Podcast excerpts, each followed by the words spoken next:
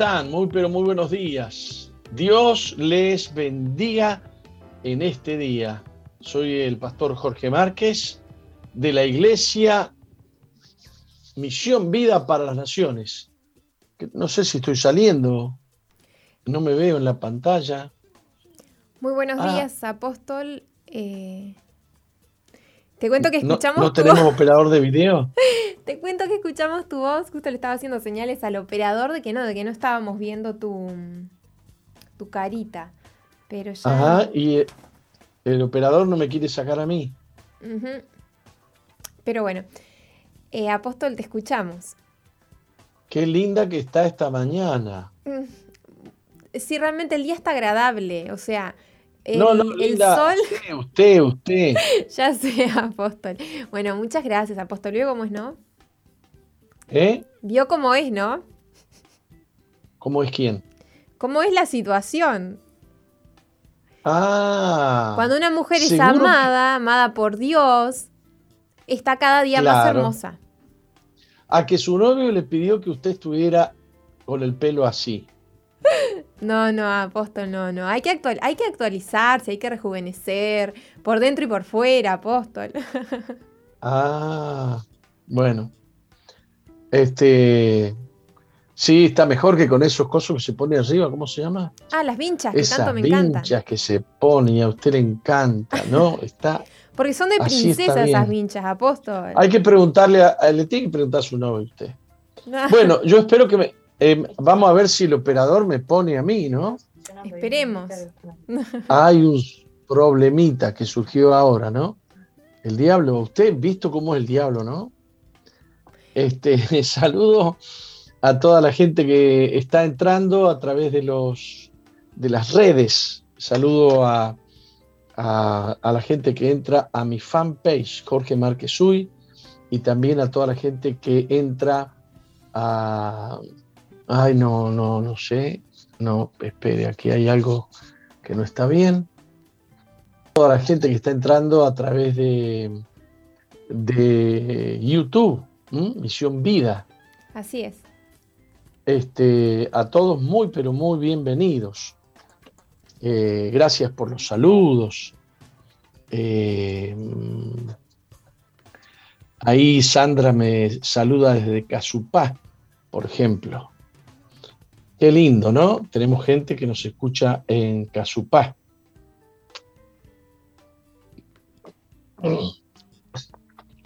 Muy bien. Eh, por ahora yo no estoy saliendo a través de...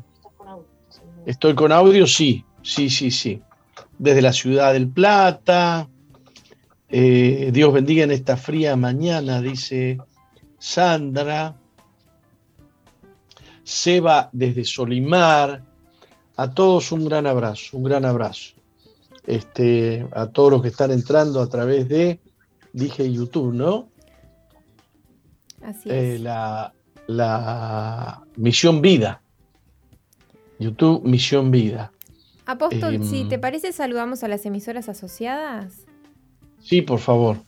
Bien, le damos la bienvenida a Preferencia 95.1 en el departamento de Salto. Recibimos a Piedra Alta 105.5 en Florida, Radio FM Centro 102.7 en Durazno, Radio Bles 88.3 en San Juan, Argentina. Como tú decías, saludamos a aquellos que están conectados por medio del canal en YouTube Misión Vida, aquellos que se conectan por medio del Facebook MBTV.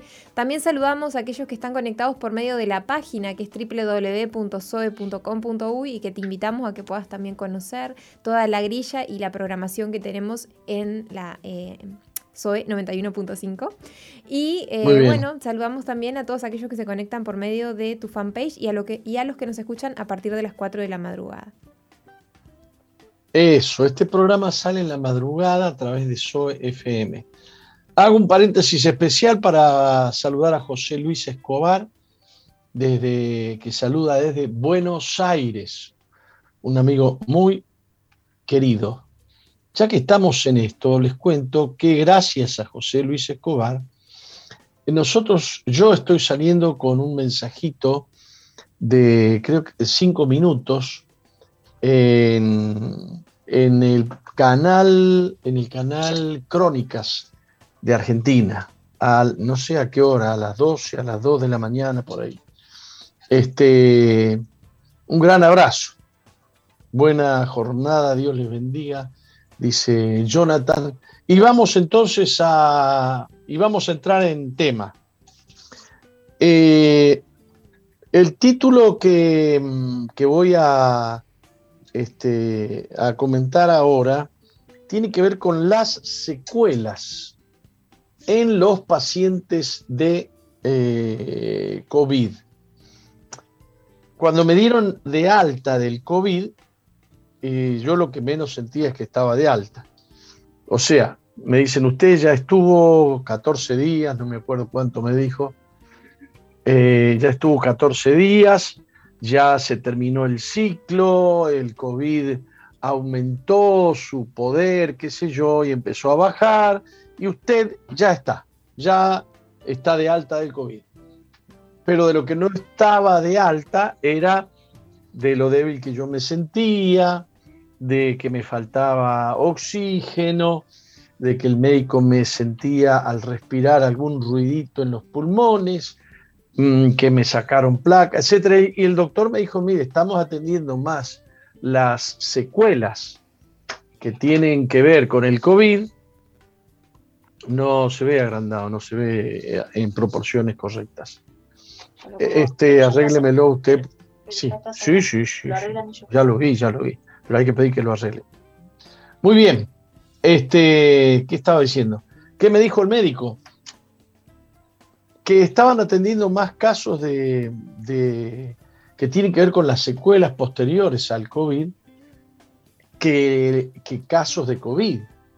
O sea, se van acumulando las personas que han superado la etapa del COVID, pero que no superan o les cuesta superar la etapa posterior al COVID, o sea, las complicaciones. El COVID es un virus que pierde fuerza a lo sumo a, los 14 días. A lo sumo a los 14 días. Eh, pierde su poder, digamos pero, pero le da oportunidad a ciertas infecciones, ciertas bacterias. Las bacterias no son COVID. Este, las bacterias no son COVID, ya son otro tipo de, son otro tipo de infección. Este, entonces se hace necesario, digamos, tratar con esos temas. Esta noticia es del diario El País y dice que el impacto sanitario del SARS-CoV-2, este, ese diminuto virus que cabe más de 400 veces en el grosor de un cabello humano, el que pueda que sea ahora un cabello y en el, en el grosor de ese cabello caben 400, 400 veces el virus. Se dará cuenta usted que con ese coso que se pone en la boca no está filtrando. Eh, lo mareará un poco, pero si en un cabello cabe 400 veces en, en, un, eh, en un agujerito de la tela, y cabe, caben 800, 1000, 2000, no sé. Este,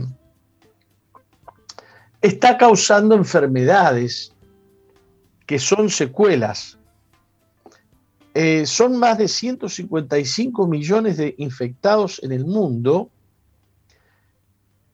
en total y más de 3.2 millones de personas muertas. Con el paso de los meses se agravan, por ejemplo, los diagnósticos tardíos de cáncer. Mucha gente no se le ha detectado cáncer a tiempo por culpa de las demoras que provoca el hecho, vamos a ser sinceros, sinceros, eh, los centros de salud tratan de no recibir gente, tratan de recibir la menor cantidad de gente posible. Atienden las urgencias, sí, atienden las urgencias, pero cuando uno ya va en un estado de urgencia, por ejemplo, Eh, nuestro, responsable de video de, acá, de, de MBTV, esta mañana está viajando para ver su papá que está agonizando. Eh, y pido oraciones, pido oraciones para Mauricio, su familia, su papá que está agonizando en 33. Este, cuando le detectaron algo en el hígado, este, lo atendieron y cuando lo atendieron encontraron que tenía un cáncer diseminado por todas partes, incluido el páncreas. Ese tipo de problemas se están multiplicando y eso también significa muchísimas muertes. Ya hemos dicho y venimos enfatizando que hay más muertes por miedo, por angustia, por depresión, por suicidio, eh, que por COVID, que por COVID. Eh, y entonces hay, hay eh, voces que se están inclinando a decir, esto hay que mejorarlo.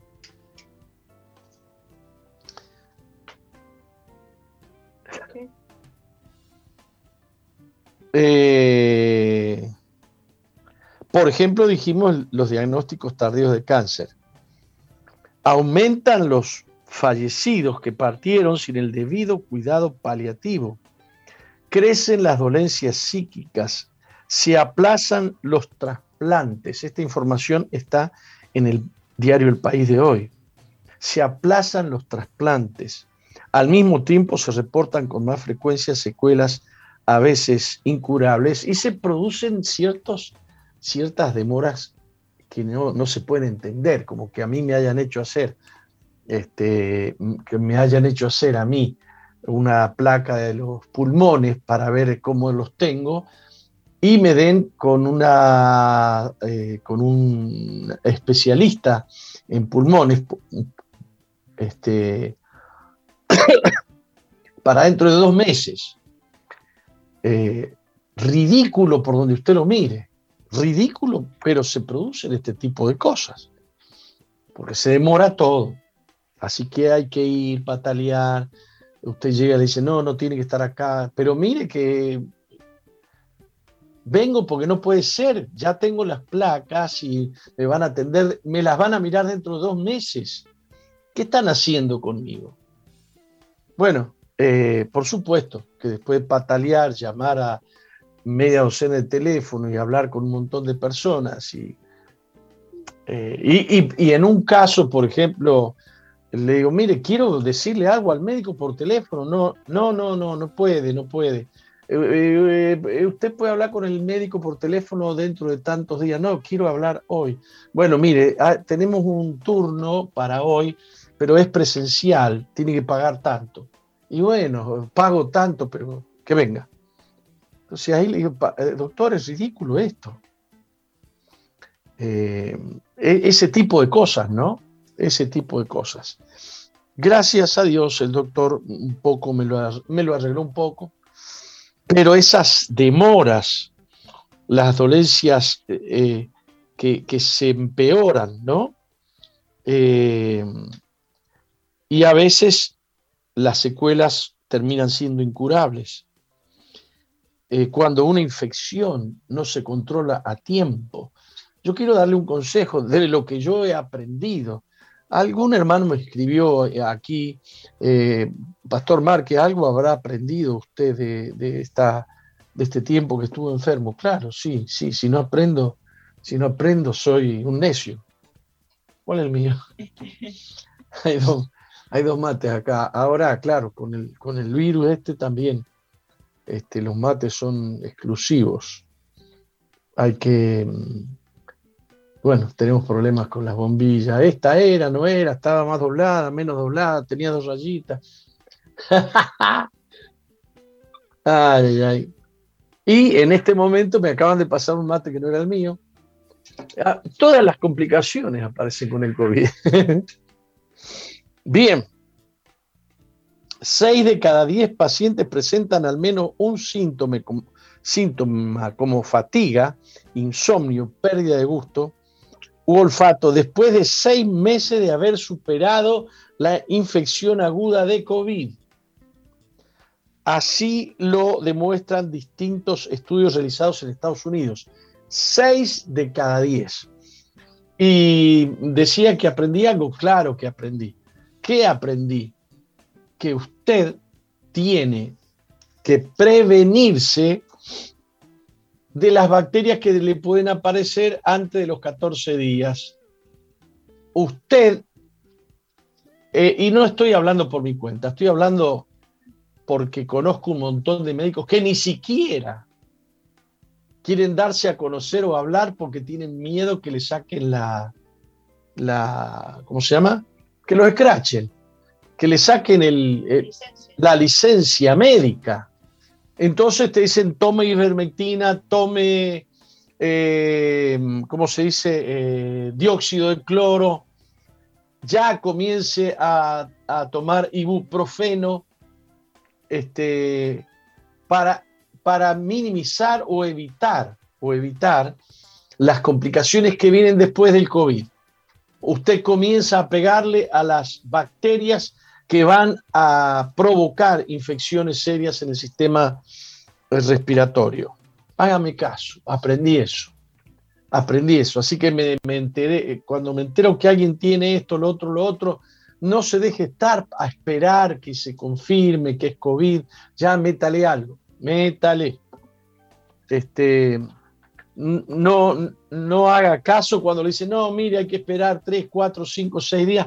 En, 4, 5, 6 días se le complica una, eh, una cuestión bacteriológica y usted debe estar cuidando ese asunto. Este,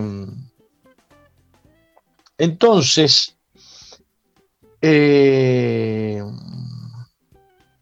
cada vez con mayor frecuencia en Uruguay, explica el otorrino Hamlet Suárez, que coordina el equipo de especialistas del GAT, eh, los asesores.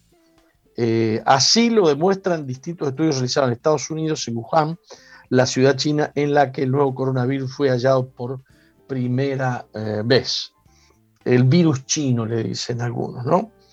El aumento de las infecciones graves que viene causando el SARS-CoV-2 entre la población uruguaya, casi 1.500 ingresos a CTI en el último mes, les ha permitido a los médicos encontrarse con algunas patologías específicas entre los pacientes que superan el COVID-19. La más reportada como daño definitivo es la neumonitis crónica post-COVID. la neumonitis crónica no es COVID, es una consecuencia posterior. Y es lo que me dijo mi médico. Estamos atendiendo más casos de neumonitis o de neumonías que casos de COVID. A mí me dieron de alta del COVID y entonces al otro día, si si quería ah, llamar al médico, qué sé yo, me dice, bueno, tiene que pagar la, tiene que pagar. Cambió todo. Cambió todo. Ya usted está libre de COVID, usted ya no tiene más COVID, usted ahora estamos en otro tema. A mí me llamó ayer la atención una noticia del portal Montevideo. Cipriani, una persona que he conocido, no, no, no puedo decir que es amiga, amigo mío, pero lo, conocí ahí en el Círculo Católico cuando era jefe eh, de los médicos en el Círculo Católico y ahora es director de, ACE. Mire lo que dice Cipriani o lo que dice la noticia. El director de ACE está angustiado por la postergación de las operaciones quirúrgicas. El presidente de ACE dijo que el organismo tiene que ir avanzando en otros programas que no son el coronavirus, como son las, por ejemplo, las cirugías.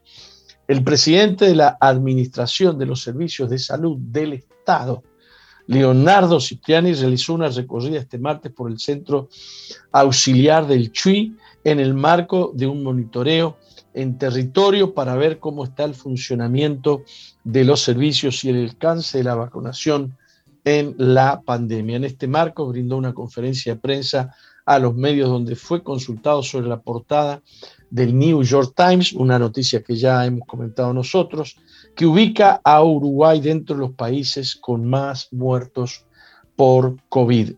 El presidente de ACE respondió que más allá de lo que los informes periodísticos no lo marcan, no lo marcan, cree fuertemente que la variante P1 tiene un alto impacto en la población joven y una tasa de reproducción 2,5 veces mayor a la variante que teníamos antes. Tengo entendido que cuando hablan de la variante P1 están hablando de una, de una cepa brasilera que ahora no me acuerdo el nombre, de la de Manaos. ¿eh?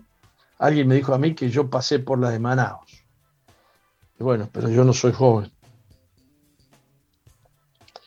Dice que ya hay 89% de casos a nivel del país de la variante P1.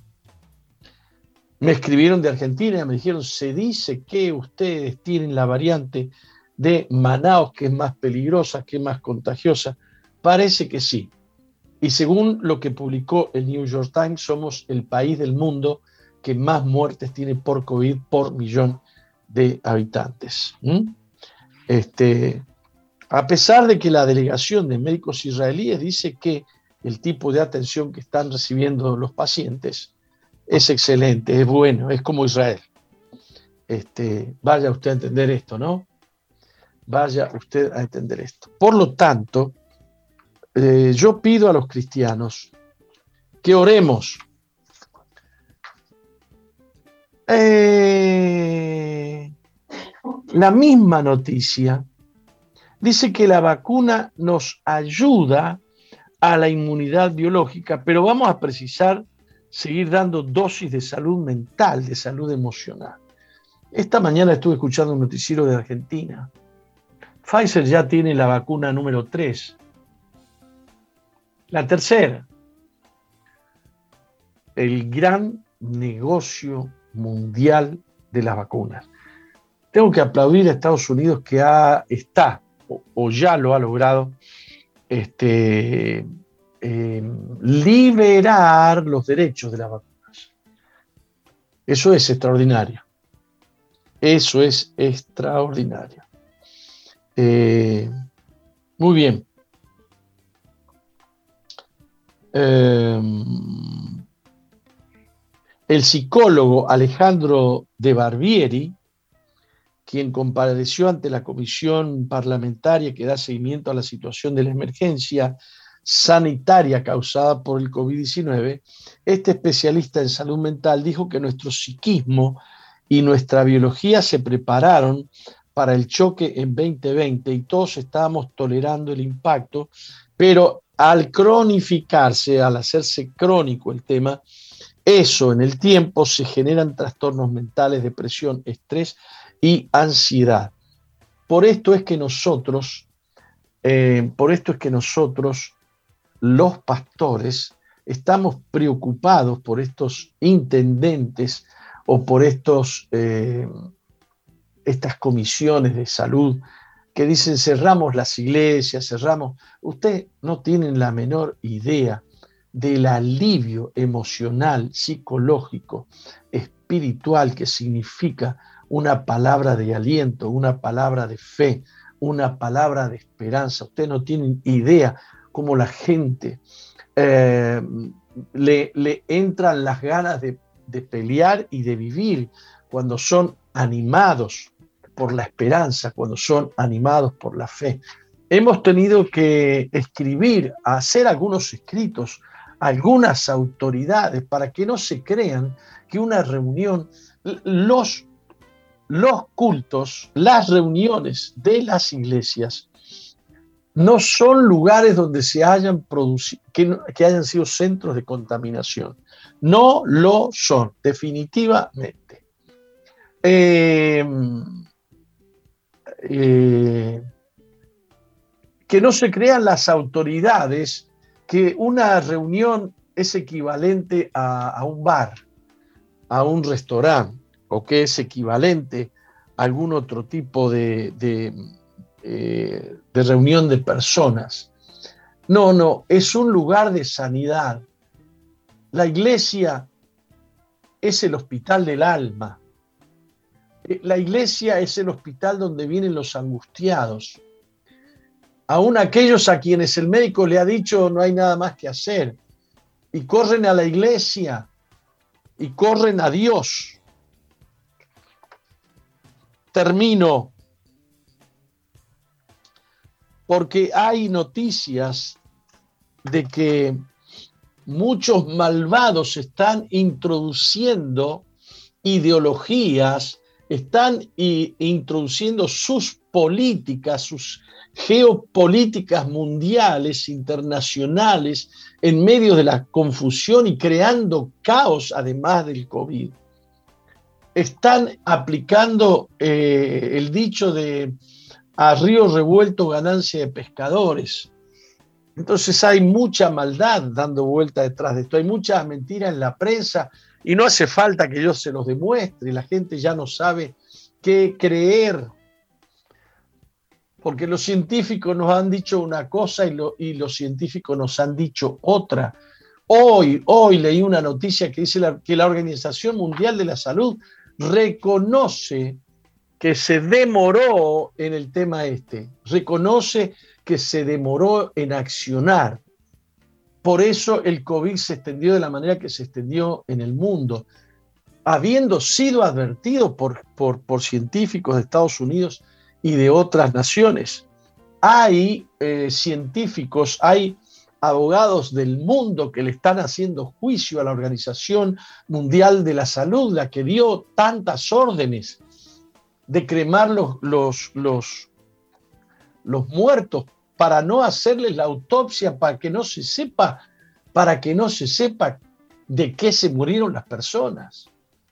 Hay maldad. Maldad por ignorancia o maldad o maldad pura. Tú no eres Dios que se complace en la maldad. El malo no habitará junto a ti. Los incesatos no estarán delante de tus ojos. Aborreces a todos los que hacen iniquidad. Destruirás a los que hablan mentira. Al hombre sanguinario y engañador abominará Jehová. Mas yo, por la abundancia de tu misericordia, estaré, Señor, en tu casa. Adoraré hacia tu santo templo en tu temor. Guíame, Jehová, en tu justicia a causa de mis enemigos. Endereza delante de mí tu camino porque en la boca de ellos no hay sinceridad. Sus entrañas son maldad. Sepulcro abierto es su garganta, con su lengua hablan lisonjas. Esto está ocurriendo como nunca en el planeta, en el planeta Tierra. Después tenemos que estar este, escuchando noticias como que un senador, Jorge Gandini, propone un pasaporte verde para los que se han, eh, para los que se han vacunado, para que ellos sí puedan ir al restaurante, a, los eventos culturales y, y, y los otros que no entren. Y dividen a la población. ¿Dónde está la libertad? ¿Cuál es la libertad? ¿Cuál es la pandemia que autoriza a un gobierno a dividir los ciudadanos, los que van a tener más libertad y los que van a tener menos libertad. ¿Con qué, con qué enfermedad peor que la del COVID? Porque hay muchas enfermedades que matan más gente que el COVID. Hay muchas enfermedades que están en todo el mundo, como el SIDA. ¿Con qué enfermedad se les ha dado un pasaporte?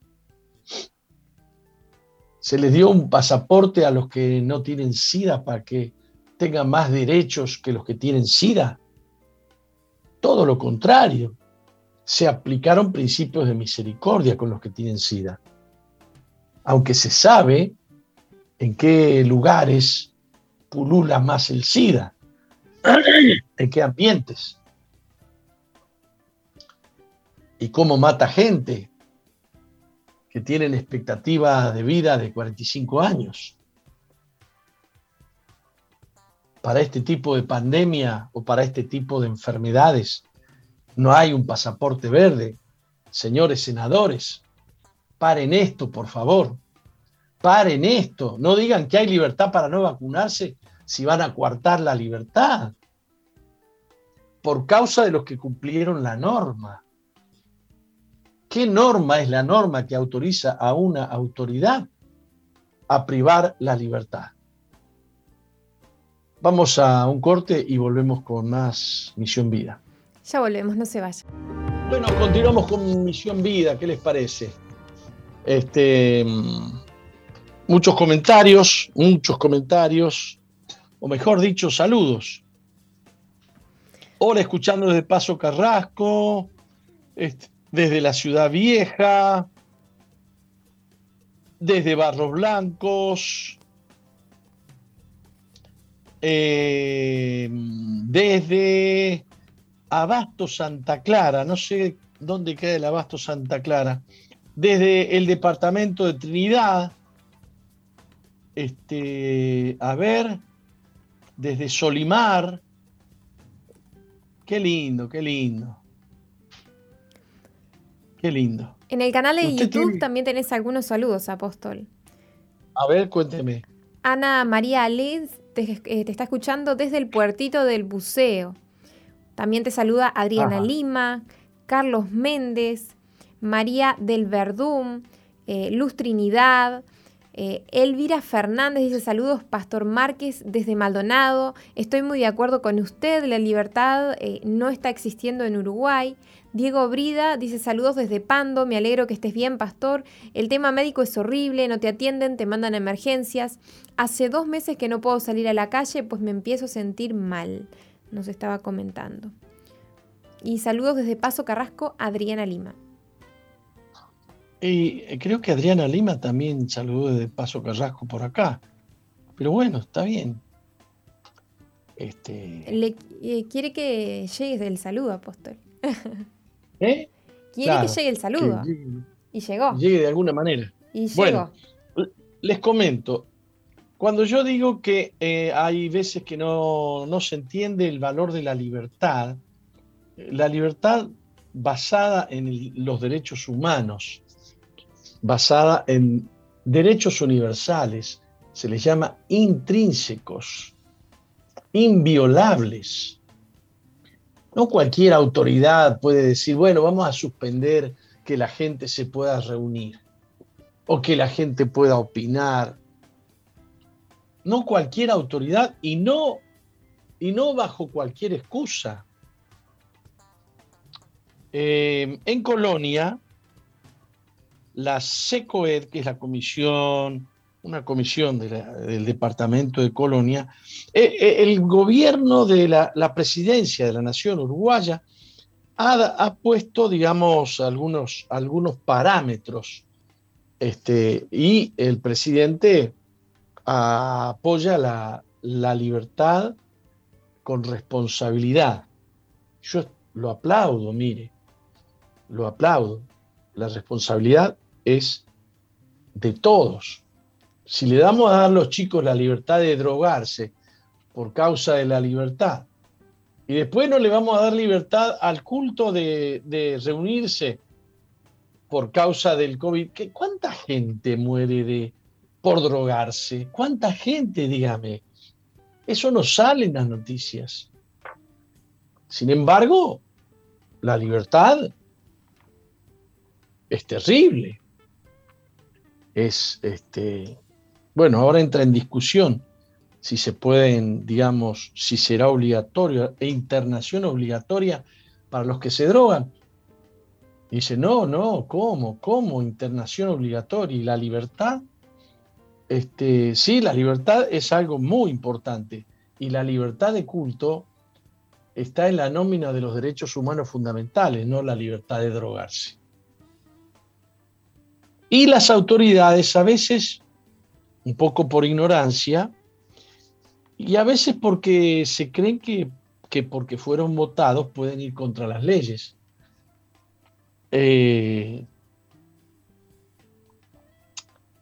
se le elevó a la SECOE de Colonia la siguiente nota. Por la siguiente, eh, eh, por la presente, quienes suscribimos, líderes religiosos, de congregaciones de nuestro departamento, es decir, de Colonia, referentes de iglesias cristianas evangélicas, nos dirigimos a ustedes a los efectos de expresar inquietudes que tenemos como ciudadanos ante las circunstancias que nos encontramos atravesando como país. Con fecha 29 de abril, se resolvió por parte del centro coordinador, entre otras medidas, interrumpir en todo el territorio de Colonia departamental la realización de cultos religiosos de manera presencial desde el lunes 3 al 16 de mayo inclusive en primer lugar, y en virtud de los fundamentos legales que nos asisten, tenemos claro que no existe prohibición alguna.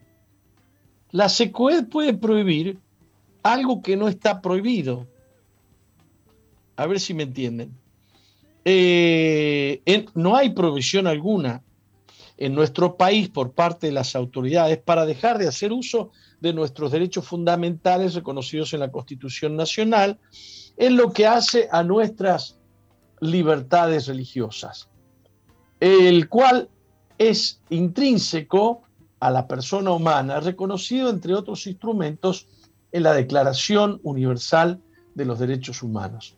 En este sentido, el derecho a la libertad religiosa está fundado en la dignidad de, las personas de la persona humana, el cual se encuentra asimismo establecido en los marcos jurídicos de todas las naciones respetuosas del Estado de Derecho. Este derecho está reconocido por nuestra Constitución en el artículo 5 y es la misma Constitución la que garantiza que los derechos no pueden ser limitados si no es por medio de una ley en virtud del interés general. O sea que sí se puede limitar en caso de guerra, en casos extremos, ¿no? Es fundamental, pues, proteger y garantizar la no discriminación religiosa, promoviendo el respeto del derecho a la libertad de culto, ya que es esencial para una mejor convivencia y su observancia irrestricta, la cual impacta en la consolidación de una sociedad más democrática.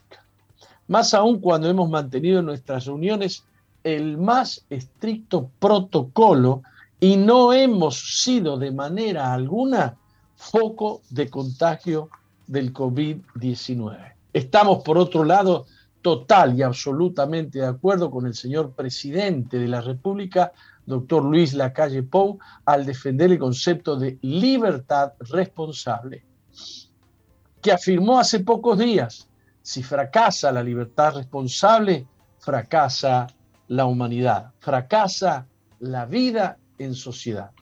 Asimismo, recordamos que los ministros religiosos brindamos a la comunidad un servicio esencial, contención espiritual, consejería, instrucción, oración, ayuda emocional, asistencia en las crisis personales y familiares, en las enfermedades, en el duelo, socorremos en las carestías básicas, oramos por los enfermos, hacemos eso y mucho más, impartimos vida. A veces, con un solo abrazo, se calma el dolor del alma. Nuestra tarea aleja a la gente del temor, de la angustia, la ansiedad, el estrés, la soledad, factores estos inmunodepresores, e imparte esperanza, fe y ánimo frente a las adversidades, contribuyendo así a fortalecer el sistema inmunológico. Queridos oyentes, la fe y la esperanza fortalecen el sistema inmunológico. Hay gente que se muere y se muere de miedo. Hay gente que se muere de un ataque cardíaco por causa de los temores y la angustia o la soledad. ¿Qué hace un abuelo, una abuela que hace seis meses, tres meses, que tiene prohibido que sus nietos vayan a darle un beso? Ah, conocemos los derechos que nos asisten, ponemos en su conocimiento que acataremos la medida tomada por SECOED, la cual a su vez solicitamos que oportunamente se revea. Asimismo, se nos haga saber cuáles son los fundamentos y las mediciones estadísticas manejadas por esa comisión para incluir a las iglesias dentro de los grupos catalogados como focos de contagio o propagación de COVID-19. Sin otro particular, saludamos a nuestras autoridades. En otras palabras, nosotros no tenemos mediciones estadísticas científicas que digan que los cristianos evangélicos o que las reuniones religiosas han sido un foco de contaminación. Por otro lado, lo que hace la SECOED es un comunicado, un comunicado. Tenemos una lista de, de documentos que tienen distinta fuerza legal. Un comunicado, o como hace la presidencia de la nación, un pedido a la sociedad, no es una ley. Y se equivoca la sociedad cuando va un, policía o varios policías y le meten esposa a alguien que opina en disidencia, es un atentado contra los derechos humanos, es un atentado contra, contra la libertad. ¿Y qué es lo que dice, señor, usted no acató la ley? No, señor, no, se no, no hay ninguna ley. No hay ninguna ley. Un comunicado no es una ley, por favor, creyentes entiendan. Yo tengo pastores que me han dicho, esa gente que opina así tiene que ir presa. Pero ¿qué se creen esos pastores? Que se puede meter preso a una persona por su opinión. tenemos que empezar otra vez por la Revolución Francesa y tenemos que empezar otra vez por, por la democracia, estudiar la democracia tenemos que, que ir a la Carta Universal de los Derechos Humanos.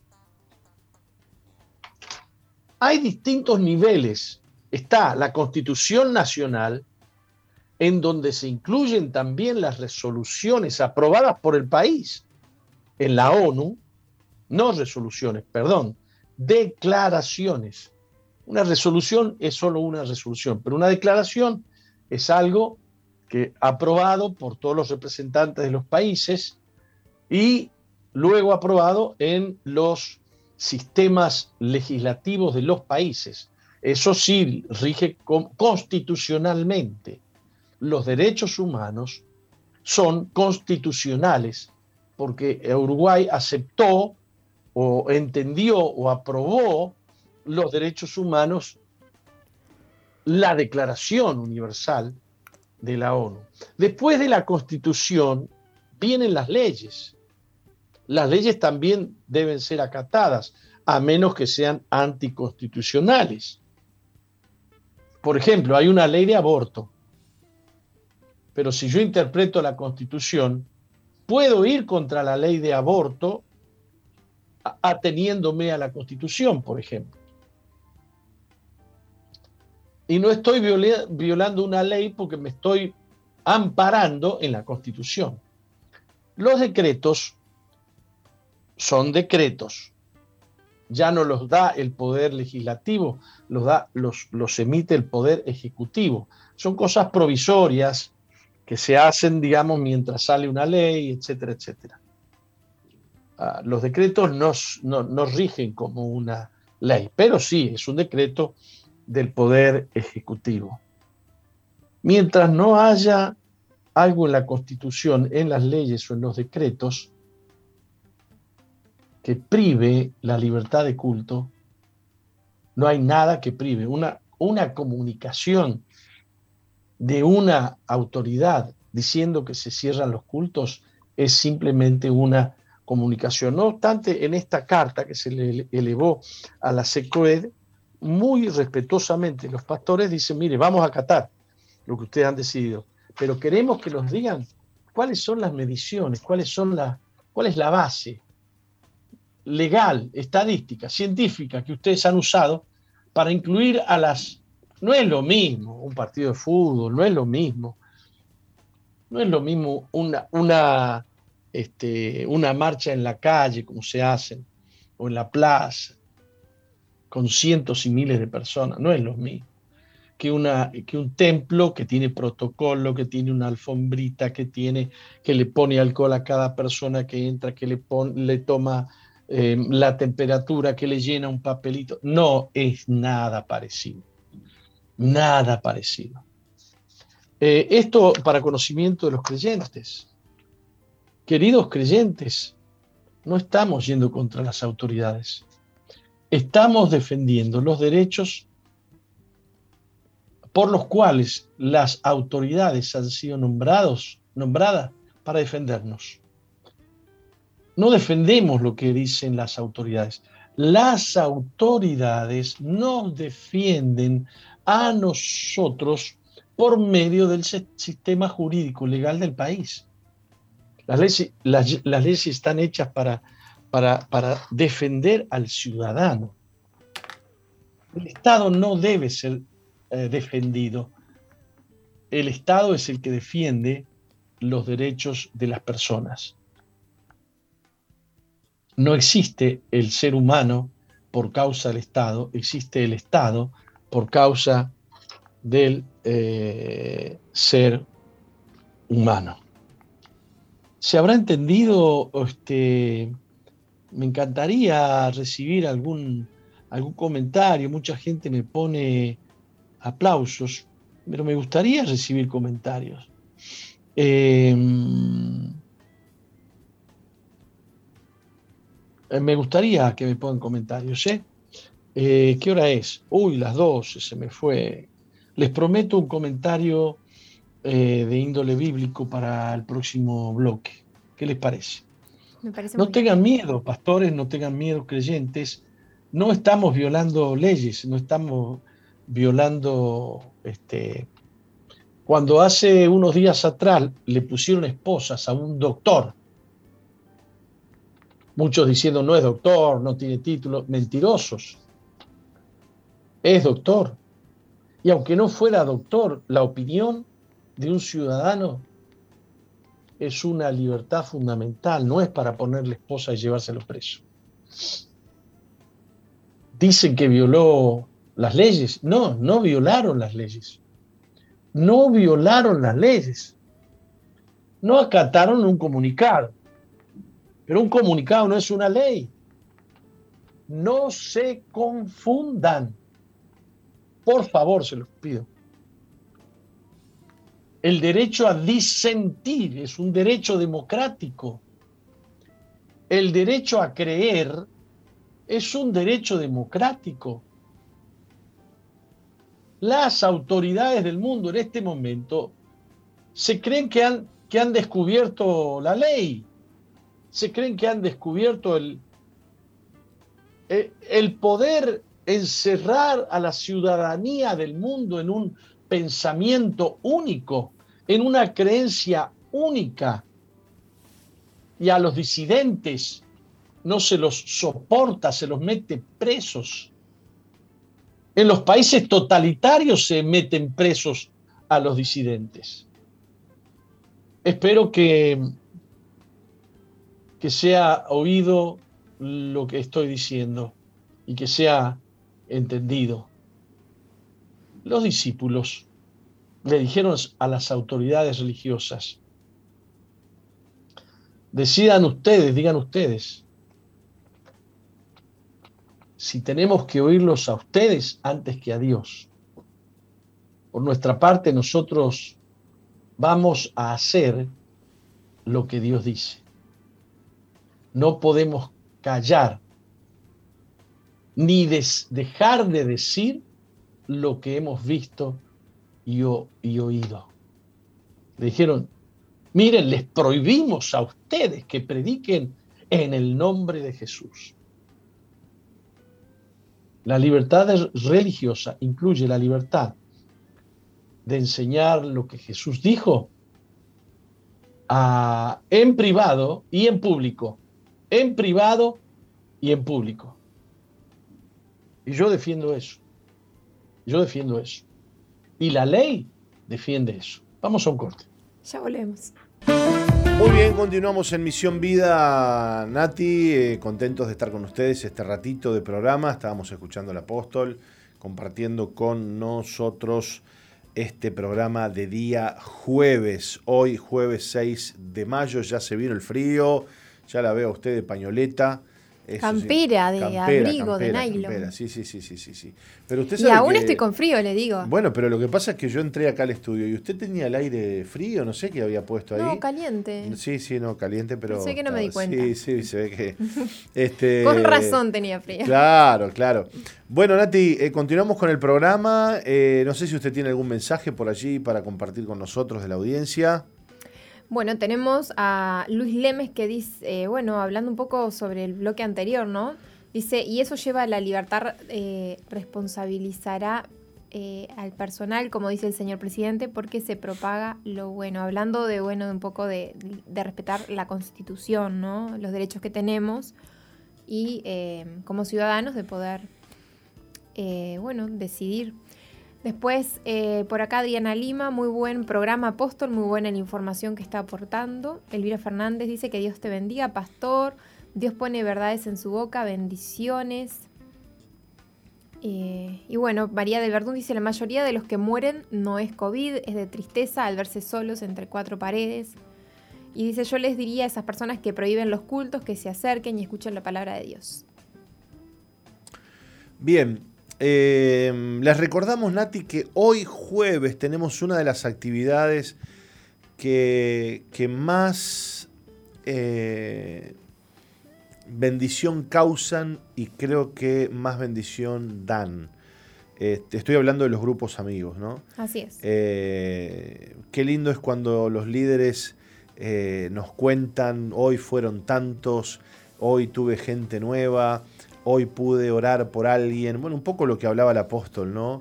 Eh, la iglesia impartiendo esperanza, impartiendo fe, impartiendo eh, alegría, impartiendo gozo en medio de todas estas circunstancias que, se están viviendo, ¿no? Este, yo, yo digo, eh, a veces, y la iglesia se mueve en lugares también, Nati, muchas veces, donde, eh, donde mucha gente no quiere ir. En barrios complicados, en barrios carenciados. Eh, yo, vivo en un barrio difícil, yo, por ejemplo vivo en Puntas de Manga y me toca pasar por, por Piedras Blancas de camino a mi casa todos los días. Yo digo, parece que acá, en estos barrios, la pandemia no, no existe, ¿no? Aquí no, no, no hay pandemia, ¿viste? Porque la gente tiene que trabajar, tiene que salir a la feria a hacer feria. Vos pasás por el Banco República que hay ahí, la sucursal de Piedras Blancas, y está lleno de gente, la gente haciendo unas colas. Ahí no hay distancia social, los hábitats, la gente estos primeros días del mes hace unas colas terribles. Aquí no ves a nadie este, disolviendo aglomeraciones. aglomeraciones. No, no, viste eh, y la gente ahí está, en estos barrios, ¿no? Parece que la pandemia es de, la mitad para el sur de la ciudad. Es clasista. Y sí, sí, sí, sí, no, no. Si vas a la Rambla, ahí sí, ahí sí te van a, te, van a decir que no te aglomeres, ¿viste? Este, pero acá en la feria de Piedras Blancas, no, no. Nadie dice nada, ¿viste? Es, muy rara el COVID este que, afecta a unos y a otros no. Y, por otro lado, eh, bendito sea Dios, bendito sea Dios y benditos sean los líderes de, nuestra iglesia que, caminan por esos barrios, Nati, que caminan por esas, por esos, por esas esquinas, eh, por esos lugares donde, bueno, mucha gente no, no quiere ir y ahí golpean una puerta y predican el Evangelio y comparten del amor de Cristo y se encuentran con la necesidad de la gente y se encuentran con, la pobreza, eh, eh, no solo económica, ¿no? la pobreza espiritual, la pobreza eh, en cuanto a, muchísimas cosas. Y qué lindo es que el Evangelio trae esa plenitud. ¿no? Jesús dijo, a los ciegos se les da la vista, ¿no? a los, a los mudos el habla, a los que no pueden caminar el, poder caminar y a los pobres se les es predicado el Evangelio de Jesucristo. Eh, lo que pasa es que el Evangelio eh, tiene el poder de sacar al pobre de la pobreza. El Evangelio tiene ese poder. Porque cambia su vida, porque cambia su entorno, porque cambia su mentalidad, porque cambia su manera de hablar, porque cambia su, manera de pensar y de ver las cosas. Y ese es el Evangelio que compartimos y es el que predicamos en los grupos amigos. Así que bueno, hoy, hoy es día de grupo amigo, por supuesto, Nati, con, las, con las recomendaciones y los cuidados del caso, a no aglomerarnos dentro de una casa, ¿verdad? Todos de tapaboca eso es muy y muy importante, pero no dejemos de predicar la palabra de Dios. La gente necesita oír el mensaje de Jesucristo más que nunca. ¿Y cuántos testimonios tenemos de personas que dicen, bendito sea Dios el día que llegaron a mi casa, ¿no? Así es. El día que me golpearon la puerta, el día que eh, vinieron a casa a orar por mí a orar por mí. Y lo lindo de esto es que, es bueno, que no ayer escuchábamos un testimonio, ¿no? De, que una muchacha lo invitó, al joven que compartió ayer el testimonio, lo invitó a ir a la iglesia y a partir de ahí su vida comenzó una transformación. fíjate vos, fíjate vos. Y qué poder que tiene la oración, ¿no? Que vos no, precisás este, tocar a la persona para orar por ella, ¿no? De lejito nomás. Señor, bendícela, restaurala, dale paz. Y esa oración va a ser este, una obra una obra maravillosa. Así que en este día te invitamos a que te acerques a alguno de nuestros grupos amigos. Si no sabes dónde, podés este, averiguarlo, ¿no, Nati? ¿Cómo hacemos para, saber dónde? Bien, primero puedes comunicarte con tus líderes o con tus pastores, líderes de, referentes dentro de la iglesia, ¿no? En, en, la zona donde tú vivís. Capaz que, claro, todavía no tenés un grupo amigo, pero bueno, puedes comunicarte al 095-333-330 nos contás de qué zona sos y te vamos a estar asesorando y dando algún contacto. También puedes ingresar a www.misionvida.org, que allí hay un mapita con eh, los diferentes eh, grupos amigos, con las diferentes direcciones de los grupos amigos. Buenísimo. Así que nadie se quede sin grupo amigo y bueno, los líderes que nos escuchan con todo hoy, con ánimo, con ganas, con, con unción, con entusiasmo a predicar la palabra de Dios y compartir eh, el Evangelio de Jesucristo en este día, que es lo más lindo y lo más grande y lo más importante que tenemos para compartir eh, con la gente. Muy bien, ustedes se pueden comunicar con nosotros al 094-929-717, ese es el teléfono que tenemos aquí en el estudio y con el cual ustedes se pueden comunicar con nosotros. ¿eh? Nos escribió Isabel, nos dice buenos días, bendiciones, los miro por el canal de YouTube mientras tomo mate, dice Dios les bendiga. Y Rodrigo también nos envía saludos. Buenísimo. Al 094-929-717. Eso, qué lindo que la gente nos cuente cómo, cómo nos ve, este, cómo nos está escuchando, desde dónde nos está escuchando. Es muy lindo saber, eh, saber eso. Sandra Rodríguez nos dice bendiciones desde Tacuarembó. Bendiciones para Sandra, ¿eh? Bendiciones para Sandra. Qué lindo. Bien, vamos a, compartir una reflexión eh, que está basada en Efesios 1.23 y dice, la cual es su cuerpo, la plenitud de aquel que todo lo llena en todo. Las riquezas de Cristo son muy profundas. Él es el Señor.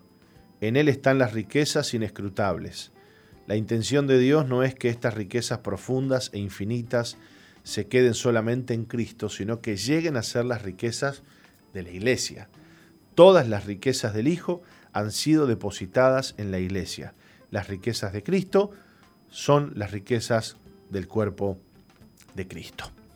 La iglesia no es un montón de piedras ni una masa de individuos sin ninguna relación entre sí, sino un edificio en el cual las piedras están bien acopladas para llegar a ser la morada de Dios en el Espíritu.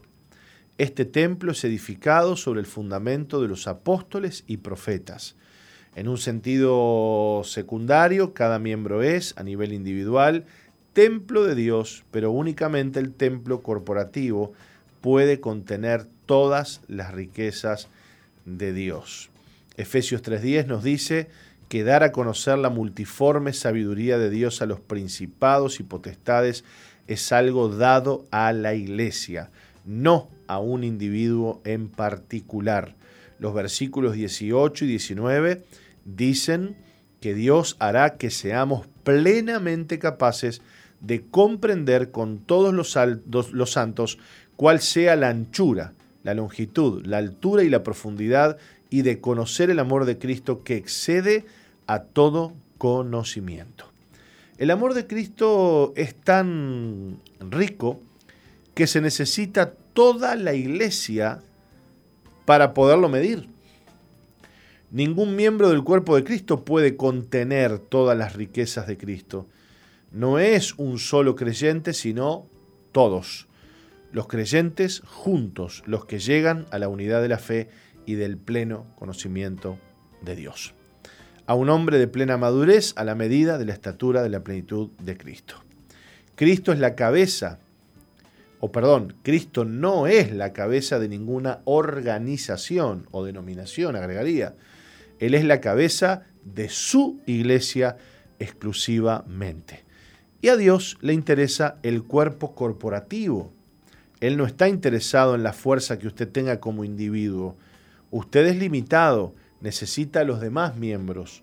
La bendición es enviada cuando los hermanos habitan en armonía, bajo la unción.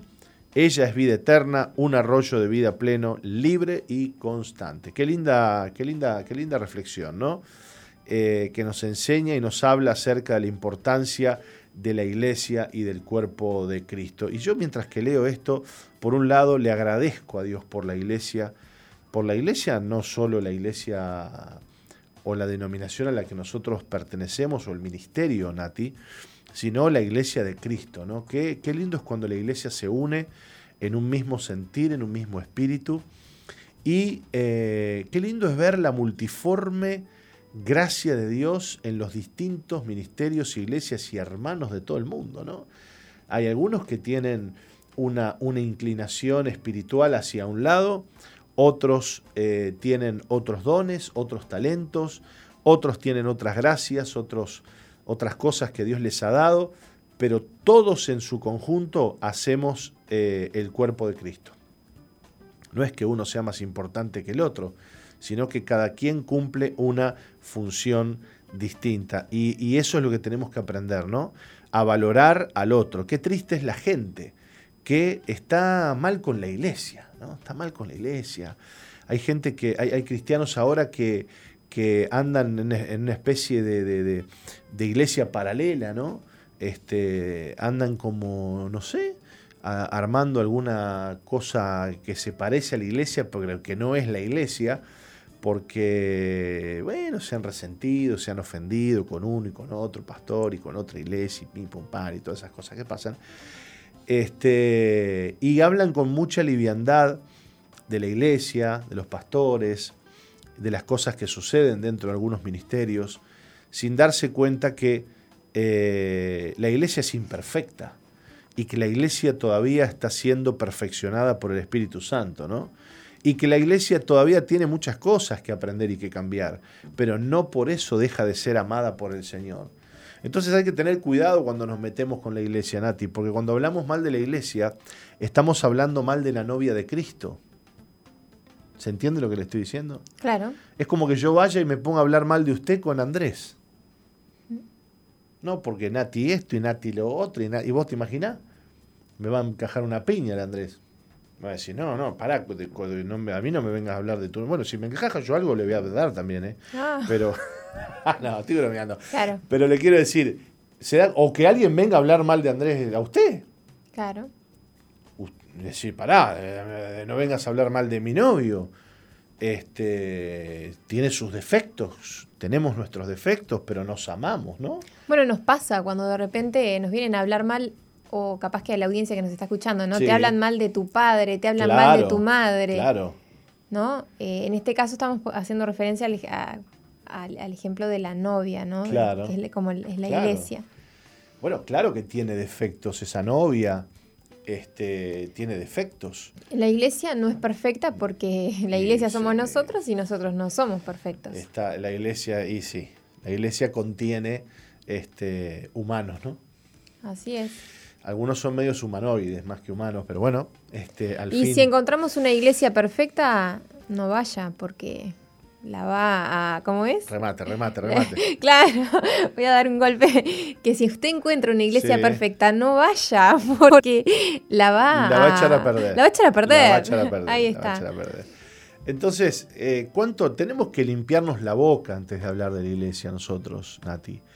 Eh, tenemos que tener cuidado porque cuando hablamos de la iglesia hablamos de la novia del Señor. Novia que puede estar un poquito arrugada todavía, un poquito desarreglada, novia que podrá tener sus defectos, pero que el Señor la está perfeccionando para llevársela con Él y para casarse. Entonces, eh, tenemos que tener amor por la iglesia. Y cuando hablamos de amor por la iglesia, es amor por esos hermanos que son parte de la iglesia de Jesucristo y que no nos gusta tanto como son. No nos gusta la manera en cómo hacen la iglesia, en cómo se mueven, en cómo deciden, en cómo esto, en cómo lo otro. Sin embargo, son nuestros hermanos en Cristo. Por supuesto que hay personas y hay iglesias o pseudo iglesias donde, bueno, este, se predica un evangelio que, que no es el evangelio de Cristo, ¿no? Pero no estamos hablando de eso. Estamos hablando de aquellas iglesias y aquellos hermanos que tienen a Cristo como Señor y Salvador. A ver, Nati, sin ir más lejos, ¿cuántas, eh, ¿cuántos pastores o cuántas iglesias este, han eh, hablado mal de nuestro ministerio de Misión Vida, de nuestro apóstol, de los pastores? No, no le caemos muy bien a todo el mundo, vamos a decir las cosas como son. ¿eh? Entonces, qué triste es cuando nos dividimos, y yo no me voy a olvidar más, y, ya nos vamos a una pausa, el día que fui a, visitar a un pastor, este, para invitarlo a un evento muy importante que había, y el pastor me atendió en la puerta de la, de la iglesia. No, no, me, no, me, no me dejó pasar. Dice, no, no lo puedo dejar pasar porque usted es de, usted de la iglesia de Márquez, me dice yo quedé frito, ¿viste? Una iglesia muy linda, una iglesia, pastor muy bien, muy, muy, muy, muy correcto el hombre, muy... Yo, yo, yo por dentro decía, ¿E-, ¿es verdad esto que me está pasando? en una le dije, mire pastor, le digo, la misma sangre que le limpió a usted de sus pecados, es la misma sangre de Cristo que me limpió a mí de mis pecados. Y ahí abrió unos ojos grandes el pastor y se aflojó y quedamos conversando y charlamos rato y ya agarramos confianza y ya nos sentamos y conversamos otro poquito. Pero qué triste es cuando, cuando nos separan cosas, ¿no? Vos sos de este, vos sos del otro, vos sos del concilio, vos sos del, del Sanedrín, vos sos de fulano, vos sos de Mengano, vos sos de Sultano. Eh, y en vez de, unirnos, y qué lindas cosas que surgen cuando la iglesia se une, y, me traigo a memoria lo sucedido el primero de mayo pasado, hace pocos días, cuando las iglesias de Uruguay se unieron para orar por los enfermos en los hospitales, para salir a la calle, para interceder y, no paramos de recibir testimonios de pastores que dicen algo pasó, algo sucedió, Dios abrió el aire, Dios eh, tocó, Dios bendijo.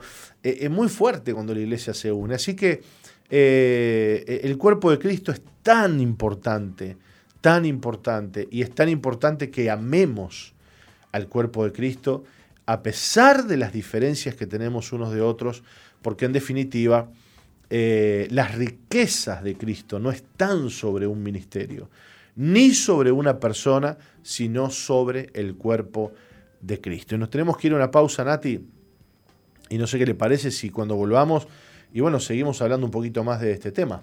Me parece muy bien. Vamos.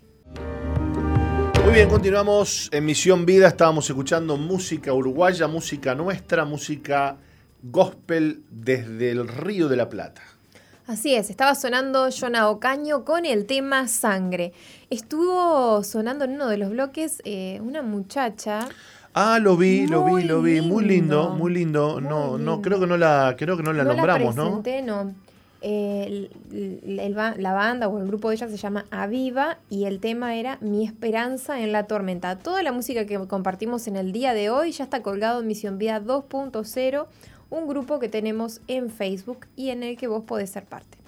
Excelente, excelente, excelente.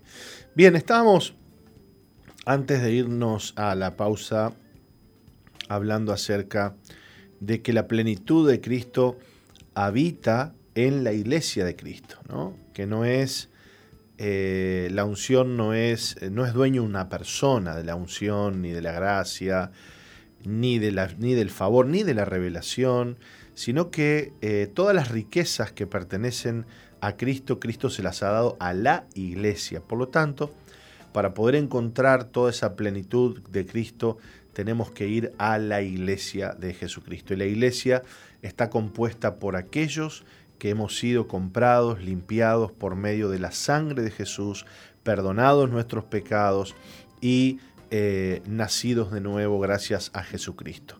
Y esto tiene que ver con todas las personas que viven y habitan este planeta, que tienen fe, que tienen fe en Jesús, que han creído en Él, que le han dado su corazón y que han nacido de nuevo.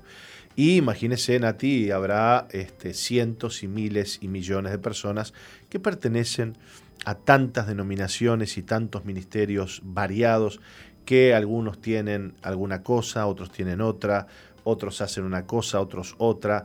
Y, a veces pensamos que eh, la iglesia es como nosotros la concebimos o como nosotros la hacemos o como a nosotros nos gusta, o que nosotros tenemos la revelación correcta y debemos hacer la iglesia de la manera en que este, nosotros entendemos y que así deben ser todos. ¿no?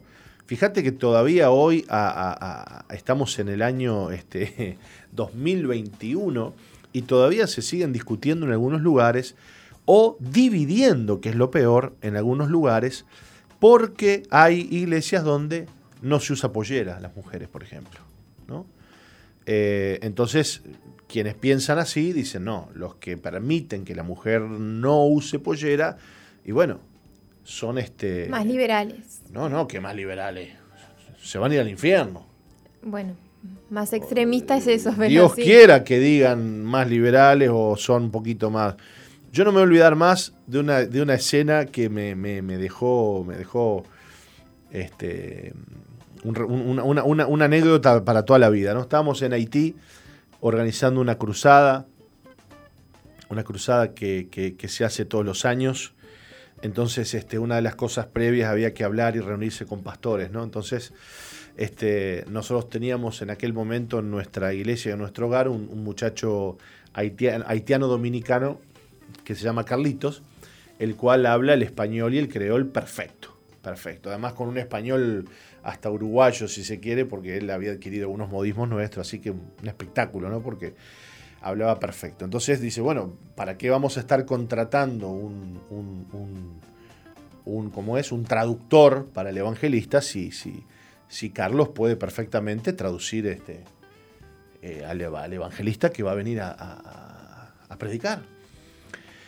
Entonces, este, en un momento dado me, dice quien en aquel momento era la, encargada allí, me dice, pastor, mira que este, ahora termina el culto acá y vienen los pastores a conversar aquí con nosotros porque no están de acuerdo con que Carlos este, eh, sea el traductor.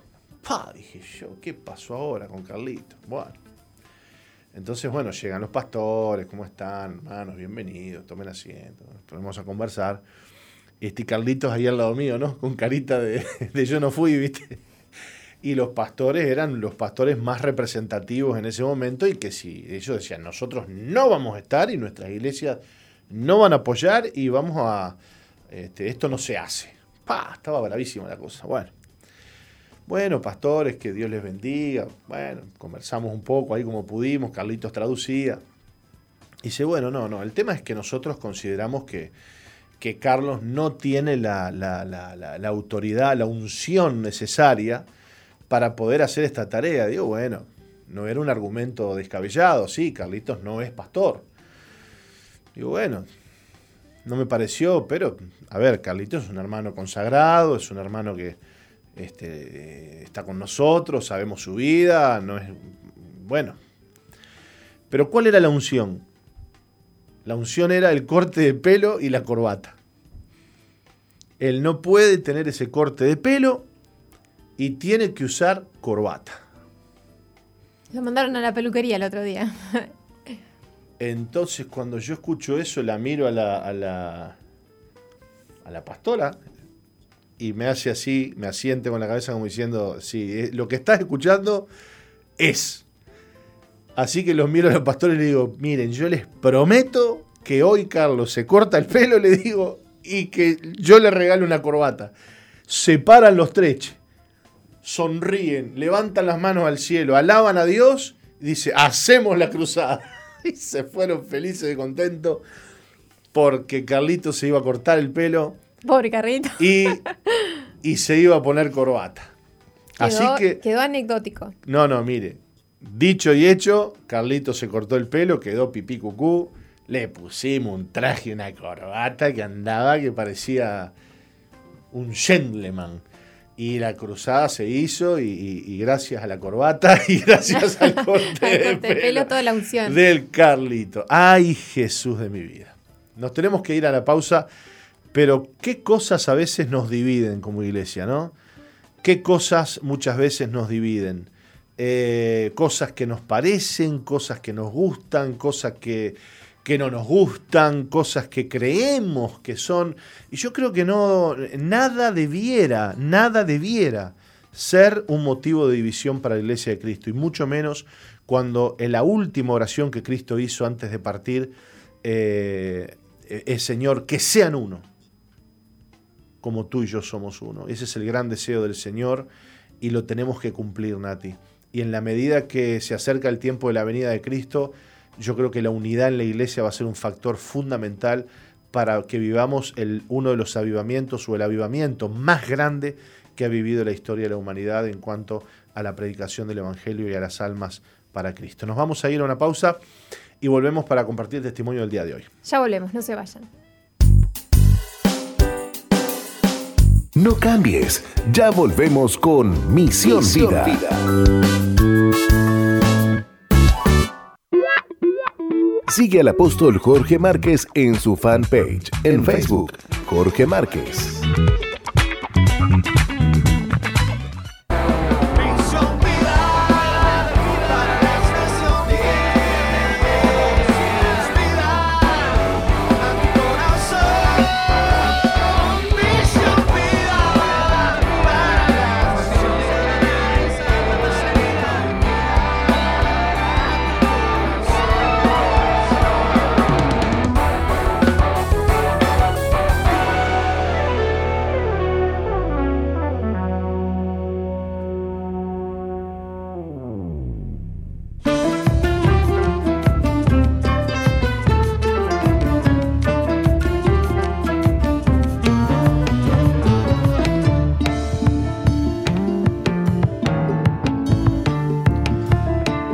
Está con nosotros desde Florida, la ciudad de Florida, eh, Luana Galván. Ella tiene 23 años y nos va a contar en este día cómo el Señor la libró del abuso, de la soledad, del rechazo y el intento de suicidio. Luana, bienvenida.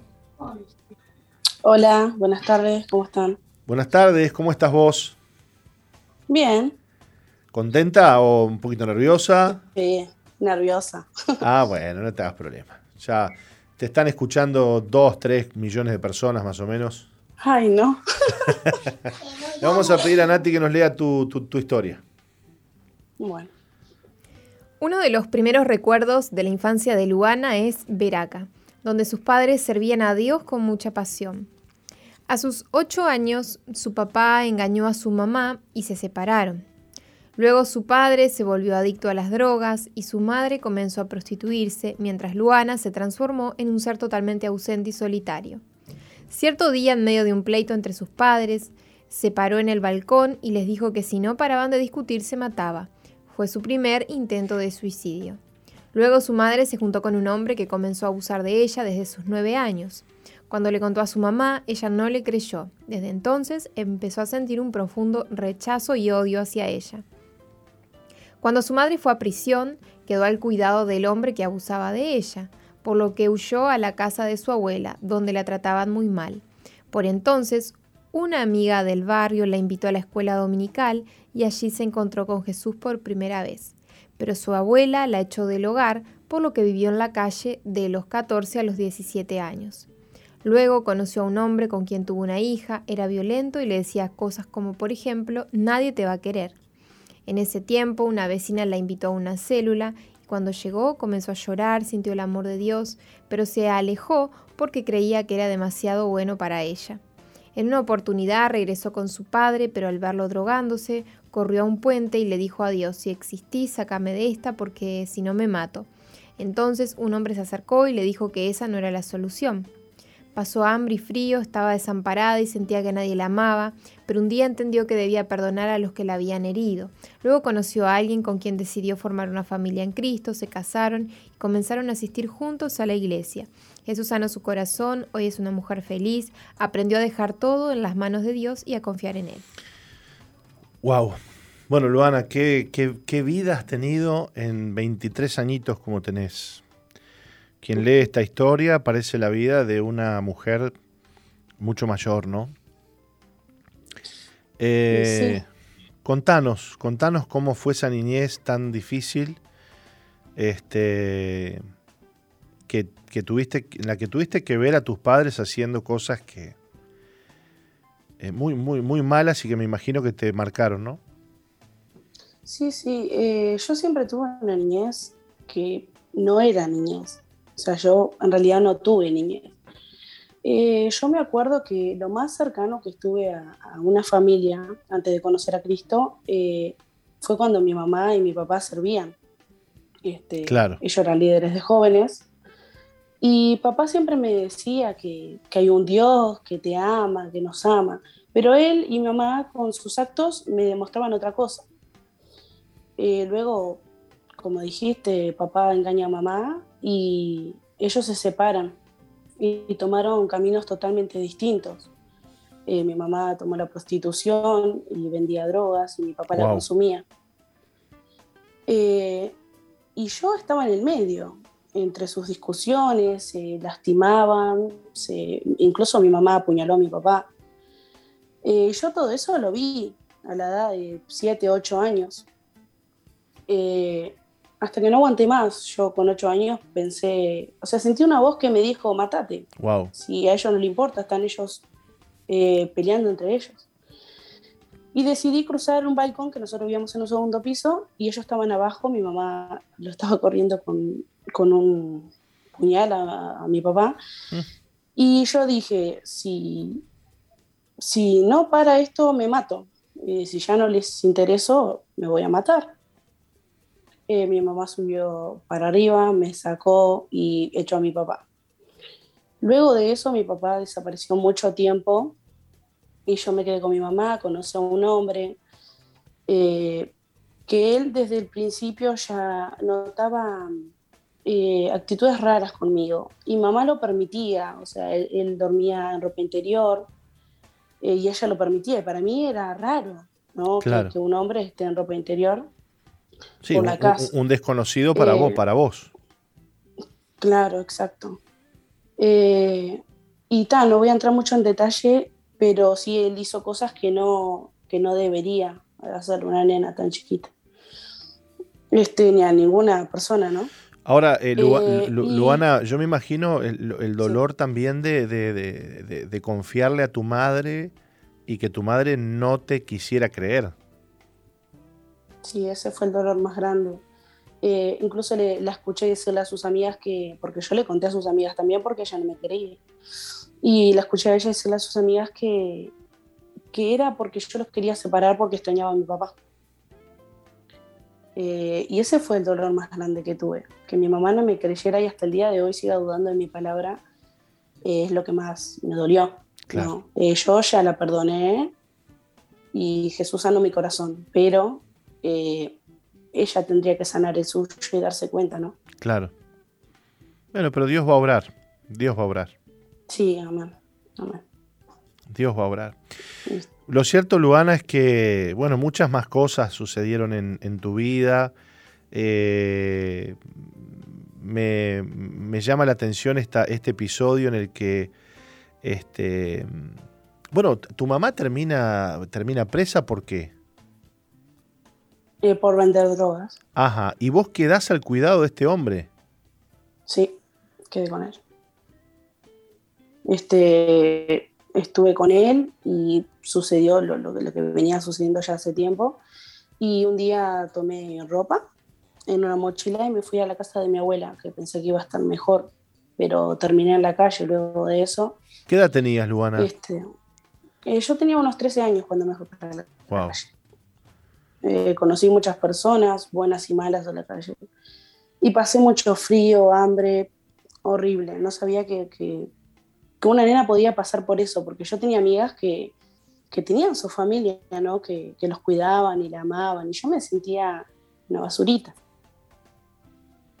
Yo me sentía mal. Qué fuerte. Eh, dormía, las, dormía en las plazas y veía cómo pasaban las hojas y me sentía una hoja más, una basura más. Qué fuerte, qué fuerte. Sin embargo, Dios te amaba tanto, ¿no? Y, tenía planes contigo. Vos, no lo sabías en ese momento. No, no. No, si bien este, cuando era chica, una amiga este, me llevó a una escuelita dominical y eso fue mi primer encuentro con Dios, digamos. Y ahí yo sentí tanto amor, pero en casa era diferente.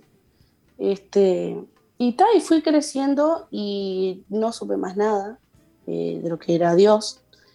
Hasta que una vez una vecina me dice, che, ¿querés ir a una célula? Yo no sabía ya ni lo que era.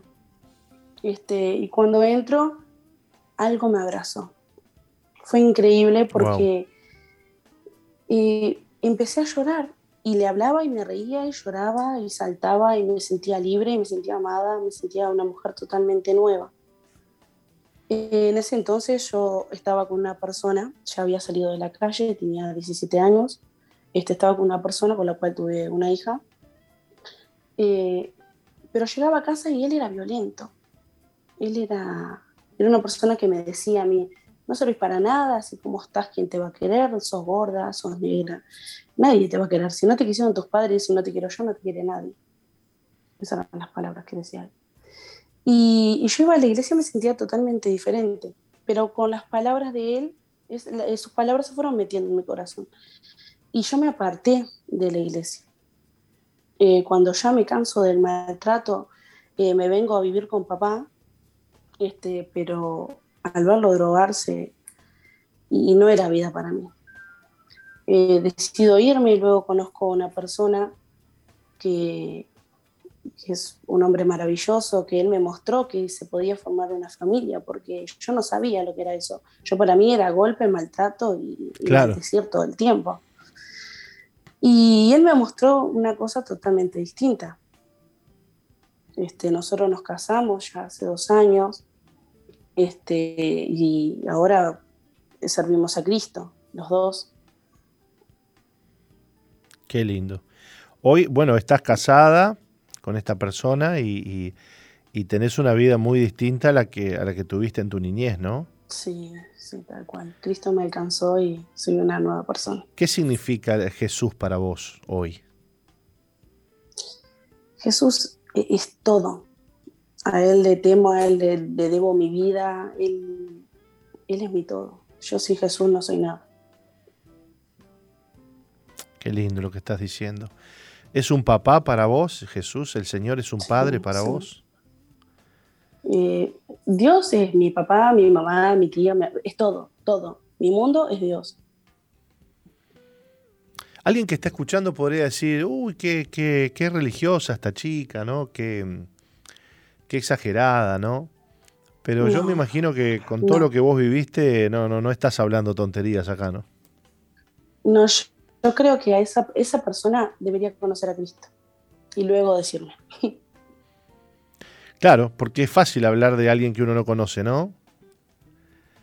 Claro, yo a las personas le digo que si probaron tantas cosas en la vida y les fue mal, ¿por qué no probar un poco de Dios? ¿No? Y, y, ver lo que, lo que siente uno hoy por hoy, porque yo también me sentí vacía, me sentí, como te decía, una basura, eh, y pasé miles de cosas, pero hoy me siento bien, hoy me siento una mujer fuerte, una guerrera, una madre estupenda, eh, una esposa. Eh, yo me siento bien hoy. Dios me, sanó, me enseñó a perdonar, me enseñó a, amarme a mí misma. ¿Cómo no amarlo a Él después de todo eso, no? Qué lindo, qué lindo, qué lindo, qué lindo. Qué lindo, Luana, lo que nos has contado y, es conmovedor tu testimonio y la obra que Dios ha hecho en tu vida, maravillosa. A Dios le damos toda la gloria, toda la honra y a ti te enviamos un abrazo a la distancia. Bueno, muchísimas gracias. Dios te bendiga mucho. Y Dios bendiga a toda la audiencia, Nati, que ha estado con el programa. Eh, mañana viernes nos volveremos a encontrar aquí mismo y emisoras asociadas. Recuerden que hoy tenemos grupos amigos en todo Montevideo y en, y en las ciudades del interior donde tenemos distintos anexos. Hay grupos amigos, hay líderes que salen a predicar el Evangelio y hoy es ese día para compartir la palabra de Dios. Así que que Dios les bendiga y nos reencontramos mañana a las 11 de la mañana. Hasta mañana.